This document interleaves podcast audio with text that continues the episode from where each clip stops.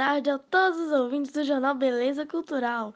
No episódio de hoje, faremos uma entrevista com os alunos do oitavo ano do Colégio Santa Maria Minas Coração Eucarístico. O assunto falado será sobre as mulheres no mercado de trabalho. O primeiro entrevistado de hoje será Bernardo de Maria. Boa tarde, Bernardo. Você poderia falar um pouco sobre mulheres na política, por favor? Boa tarde. Hoje eu irei falar sobre mulheres na política. Brasil é um dos piores países em termos de representatividade política feminina, ocupando o terceiro lugar na América Latina em menor representação parlamentar de mulheres. No ranking, nossa taxa é de aproximadamente 10 pontos percentuais a menos que a média global e está praticamente estabilizada desde a década de 1940. Isso indica que, além de estarmos atrás de muitos países em relação à representatividade feminina, poucos avanços têm se apresentado nas últimas décadas. Agora, um pouco sobre liderança feminina. As mulheres compreendem que existe uma competitividade dentro das organizações que precisam adequar-se no cenário para alcançar maior destaque no ambiente de trabalho. Elas sabem muito bem colocar a razão na frente da emoção porém sem perder a ternura e feminilidade para conquistar seu espaço. Agora é a vez de Rafael. Boa tarde, Rafael. Você poderia falar um pouco sobre a história da mulher no mercado de trabalho? Boa tarde. Hoje eu vou falar sobre a história das mulheres no mercado de trabalho. Desde os primórdios, as mulheres participam do mercado de trabalho, seja doméstico, em cooperativas ou rurais.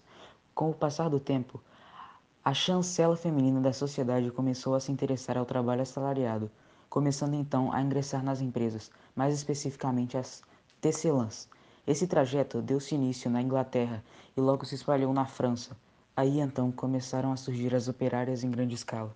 Com o desenvolvimento industrial, as máquinas passaram a exigir menos força e mais habilidade, podendo ser manuseadas mais facilmente por mulheres e crianças.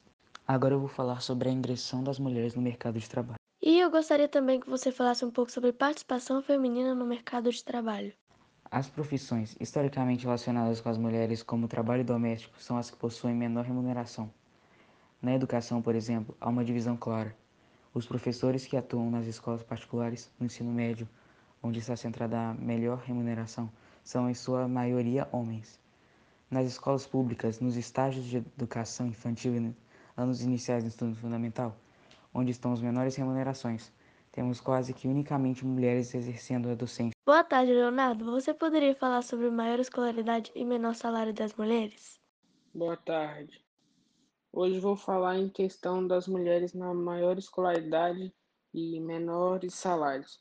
As mulheres estudam mais do que os homens, mas recebem cerca de 23% a menos. Mulheres negras e pardas é, ainda recebem um prejuízo e recebem, podem chegar a receber 50% a menos do que mulheres brancas. Esse número está cada vez diminuindo, mas em alguns lugares vem aumentando.